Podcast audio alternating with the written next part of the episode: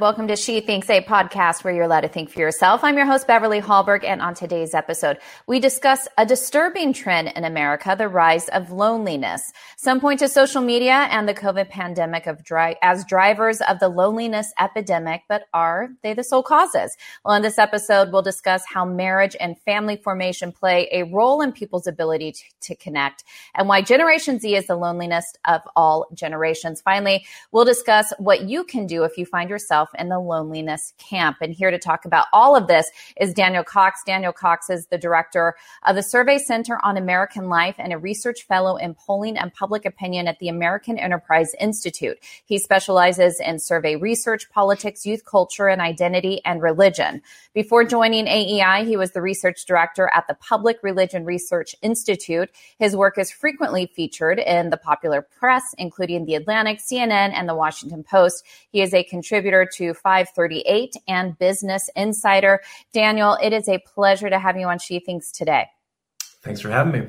And I wish it was for happier reasons because as we, as I just discussed, we're talking about this epidemic of loneliness. And I went to Merriam Webster to just look at the actual definition of loneliness. And it's quoted as this being without company, cut off from others, sadness from being alone.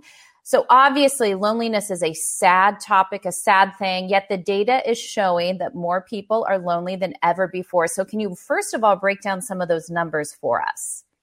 Yeah, one one of the the studies that gets most cited in you know from, from the work that I've done on this topic uh, is from a friendship study that we did in 2021, and uh, what we did for that study is we looked at some Gallup data from the early 1990s and noted that a lot of these questions were still really, really relevant, but hadn't been asked in a really long time.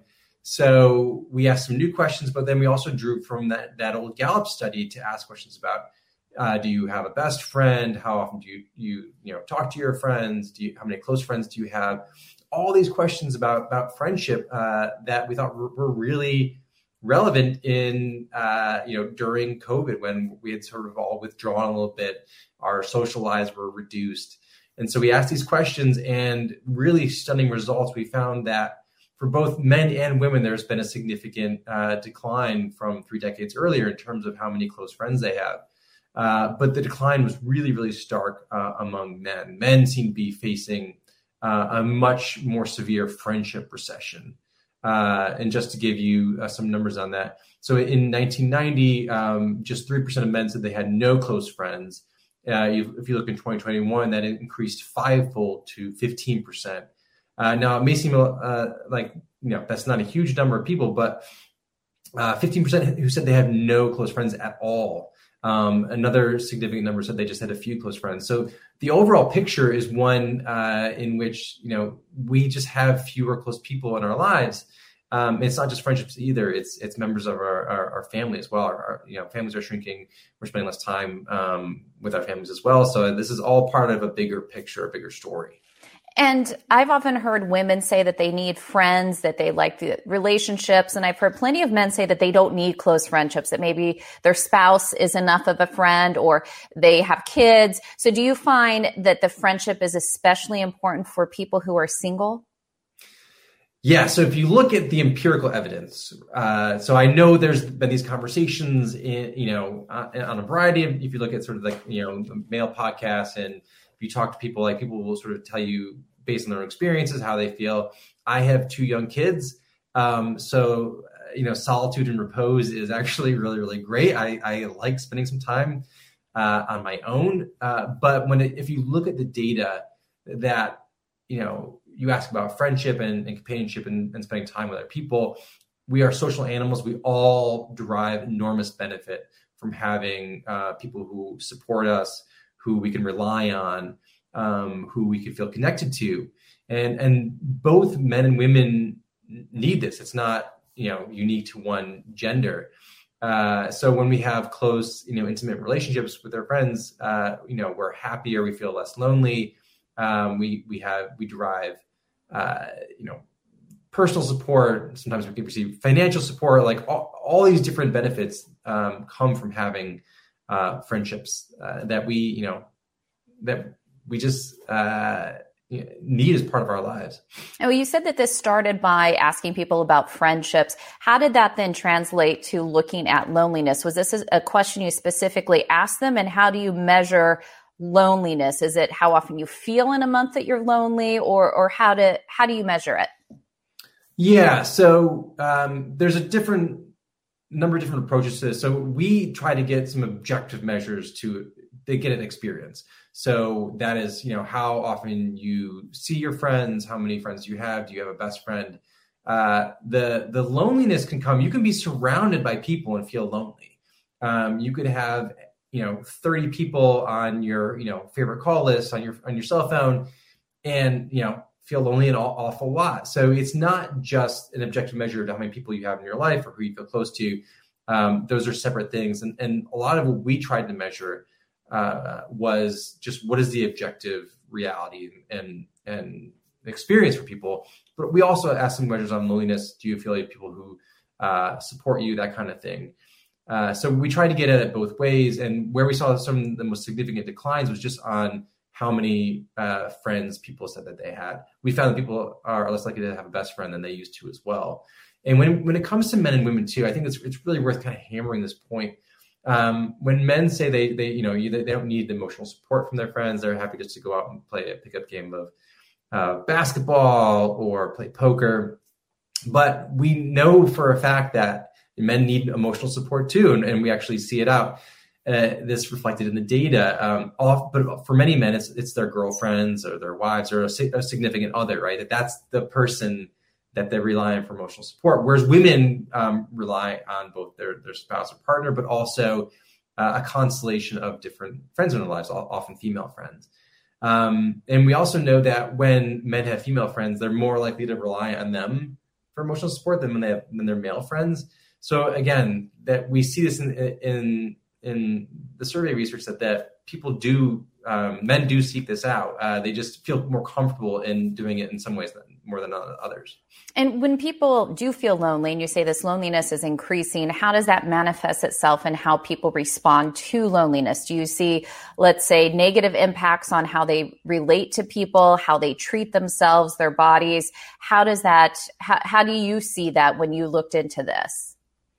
Yeah, so some of the best research out there uh, finds really, really uh, stark effects of, of being lonely.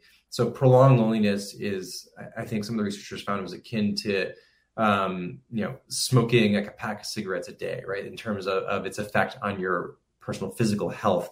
Obviously, it's it's associated with a lot of mental health um, issues as well, um, depression, uh, anxiety all these things are, are, are strongly correlated with feelings of loneliness. So, you know, it, it has adverse effects across the board.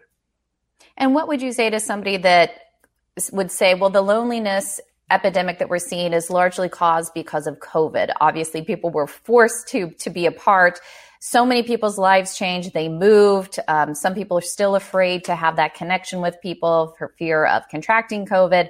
How much did COVID play a role in increase the increase of loneliness?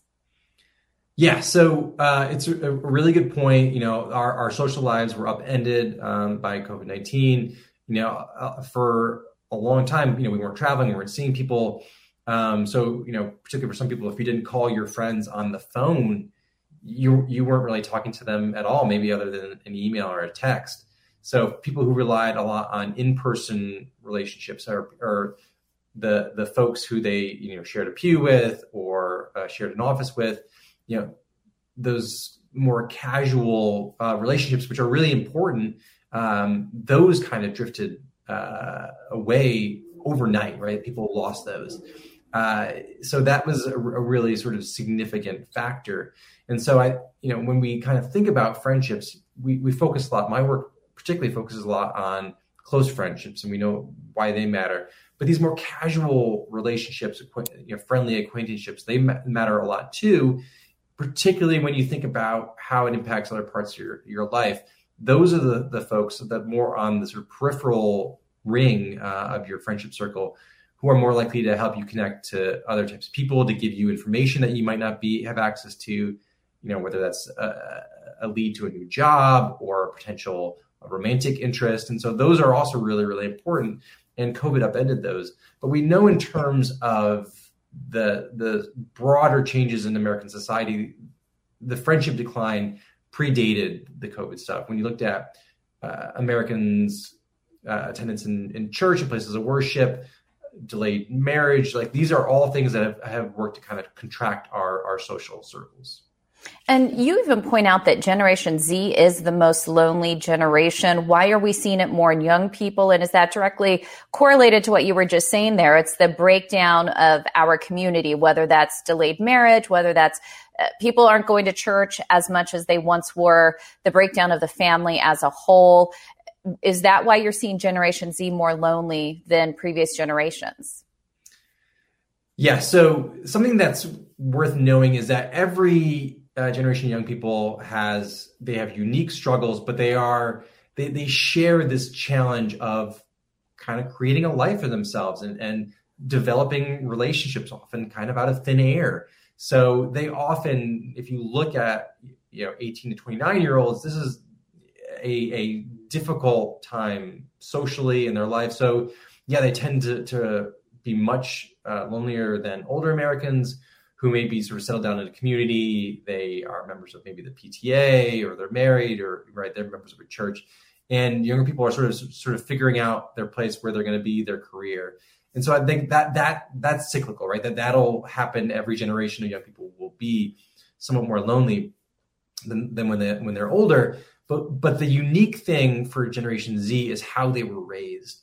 And I've written about this, uh, and I'm always like, don't beat up, you know, beat on the young people a, a lot of this is sort of an artifact of, of their childhood. So if you look at Gen Z and, for instance, the time they spend with their families having dinner together, that has changed dramatically. So baby boomers, three quarters of baby boomers had regular meals with their families. Uh, that has changed now for Gen Z. It's only 38% of Gen Zers said they had regular dinners with their families growing up. So an entirely different experience if you ask questions about how lonely they felt growing up, Gen Z was also a lot lonelier. And I think part of this is they're they're less likely to uh, be raised in a religious tradition, so they're less connected to those kinds of communities. They uh, are being funneled into kind of enrichment and achievement activities. So whether it's music, uh, art, you know, sports camps, and and a lot of particularly for middle class and upper middle class parents, the idea is like you need these on your resume uh, to be have have a successful life to get in the right school. But the but what it's doing is taking them out of their neighborhoods, you know, not allowing them the sort of free time to kind of roam and connect and socialize and build those really important social connections because they're spending all their time uh, burnishing their credentials for uh, a career for college. And so, what is it about the family meal? I find that so fascinating. Obviously, it's more than just the food. Is it the purposeful time that parents take to spend time with their kids? Is it just children just know when parents are focused on them and make them a priority? Is is that really the crux of it? Yeah, I, I think you know whatever culture, you know, religious, racial, ethnic background. I think family meals are essential we're we all live very busy, harried lives. So like we have few moments in modern society where we can spend some time, uninterrupted time, hopefully, with our family members and and and talk and, and share and connect. And so I think you know if you take that away, there's not a lot of time where where the whole family will often get together. Uh, you know, we're in a, an age too where most Gen Zers are being raised, if they're raised, being raised uh, by two parents, both parents are working. They're the first generation for which that is true. So with these kind of hectic frenetic schedules, it's it's one of the it was one of the last places or last uh, activities that we that we had to pass on important information, to sh- share feelings, connect again, all really really important. And and Gen Z uh, simply wasn't uh, they didn't weren't able to avail themselves of that kind of um, experience. Well, what if it's a family meal, but the the child is on their phone? How much does social media play a role in this? Technology, even beyond the family meal, I think of how we communicate so much with each other through technology, as you and I are today. How much has the digital age made us, I guess, less connected to each other, really made us so we're disengaged in so many ways? Yeah. So people have very different and very strong views about social media. I tend to come down uh, on the the way it's used, and I think one of the biggest problems with social media is it's often used as a insufficient substitute for you know in real life social interactions. So instead of sitting at home and talking to a friend on the phone, instead of going out and meeting a friend, going on a date, whatever, we're you know scanning TikTok videos or on Instagram and liking things or commenting on things, and it's a really really poor substitute for for in real life social interactions. And I think that's the problem, right? If you do both, spend a lot of time on social media and you're very active, you live in a very active social life, I don't think that's a huge problem, or maybe a, a problem in one way, but not in terms of of creating and building a really healthy uh, social life.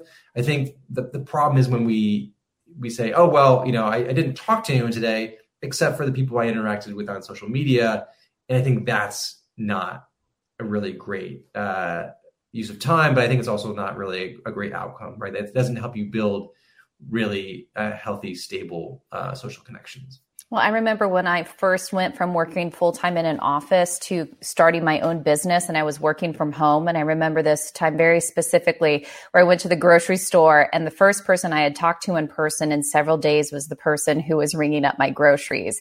And I remember thinking how odd that it that was and that I needed to be more consistent with making time with friends because I think when you're in that office you don't realize how often you do interact with people and how important it is. And I think especially after COVID it it is an important thing um, to be able to have those connections. And I want to pick up on something that you said there. You've talked a lot about family formation. You talk about single parents. So obviously so many single parents are doing a great job out there who, due to no fault of their own, are picking up the slack for the other parent not being there. I think a, a lot of parents would look at this and say, well, what do we do? What do we do? I, I, am a single parent raising my child. How do I help them so that loneliness isn't something that continues in their life or starts to begin with? Yeah, it's a, it's a really difficult question. I've been single parenting just for a couple days while my wife's traveling, and you know my hat and heart go out to uh, my hat, to my hat and my heart goes out to single parents. It's it's really really challenging.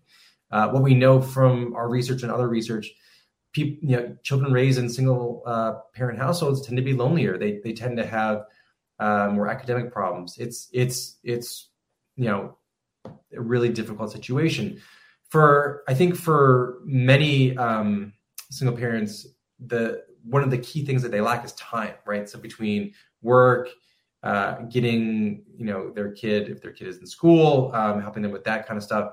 Um, spending just quality time together can be can be really difficult, uh, even more so if it's a, if it's a, a joint custody ar- arrangement.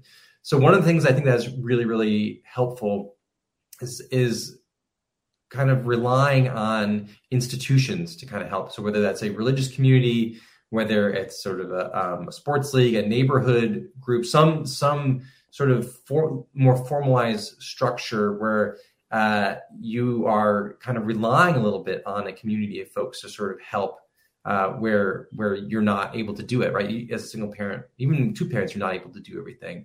And i think that we've kind of lost that sense of like community building is is essential. Like you know no no um, single person even even a you know very capable pair of parents right? Like they there's we can't do everything. You can't work and be you know present at the kids' ball game all the time, right? So um, having a, a a community of folks helping out, I think, is really important.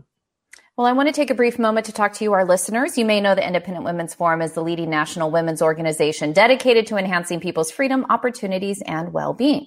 But did you know that we are also here to bring you, women and men on the go, the news? You can listen to our High Noon podcast, an intellectual download featuring conversations that make free society possible. Hear guests like Ben Shapiro and Dave Rubin discuss the most controversial subjects of the day. Or join us for happy hour with At the Bar, where hosts Inez Stepman and Jennifer Braceras chat on the the latest issues at the intersection of law, politics, and culture. You can listen to past episodes at IWF.org or search for High Noon or At the Bar in your favorite podcast app. And Daniel, before we let you go, I want to ask you a question about those of us who are adults. Maybe it is a young adult like Generation Z, but even those in millennials, um, Generation X, even boomers who are struggling with loneliness, because you know this isn't just young people.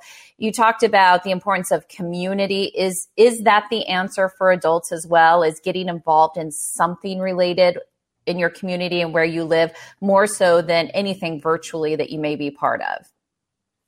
Yeah, I, I think you know, I'm no friendship expert or guru, uh, right? But I think one of the important things to, is to leverage the, you know, the tools that you have. So if you're working, maybe uh, be, you know, get more involved in in workplace social activities. You know, whether it's it's happy hours or volunteering um, for you know other kind of social based things at work. And we actually have a new study coming out that that shows that women, uh, particularly college educated women, are far more active, uh, engaged in social activities in the workplace, and it, it pays off for them, right? You know, we kind of think that oh, the you know, the only uh, reward you should get from work is, is financial. That's where you should put all your money and energy. But it turns out when you focus on the social side of things, you're actually much better off in in really important ways. Not that the money doesn't matter, of course it does. So I think that's the kind of thing, right? So if you're, you know, kids at the school, maybe getting involved in the PTA, um, you know, again, leveraging the connections that you have, uh, and and just being uh, you know available. You know, one of the things that we've seen in our data is that people who, who walk around their neighborhood a lot uh, tend to have more friends in the neighborhood, and I don't think uh, that's a coincidence. So don't be a recluse. That's what you heard here from Daniel Cox. We so appreciate you joining us and sharing this important information. I think it's important for so many different people to hopefully get beyond the issue of loneliness and people can check out your work at the American Enterprise Institute. Really important research. Daniel, thank you so much for joining us. Thanks for having me. And thank you for joining us. Before you go, Independent Women's Forum doesn't want you to know that we rely on the generosities of, of supporters like you. Investment in IWF fuels our efforts to enhance freedom, opportunity, and well-being for all Americans. So please consider making a small donation to IWF by visiting IWF.org backslash donate.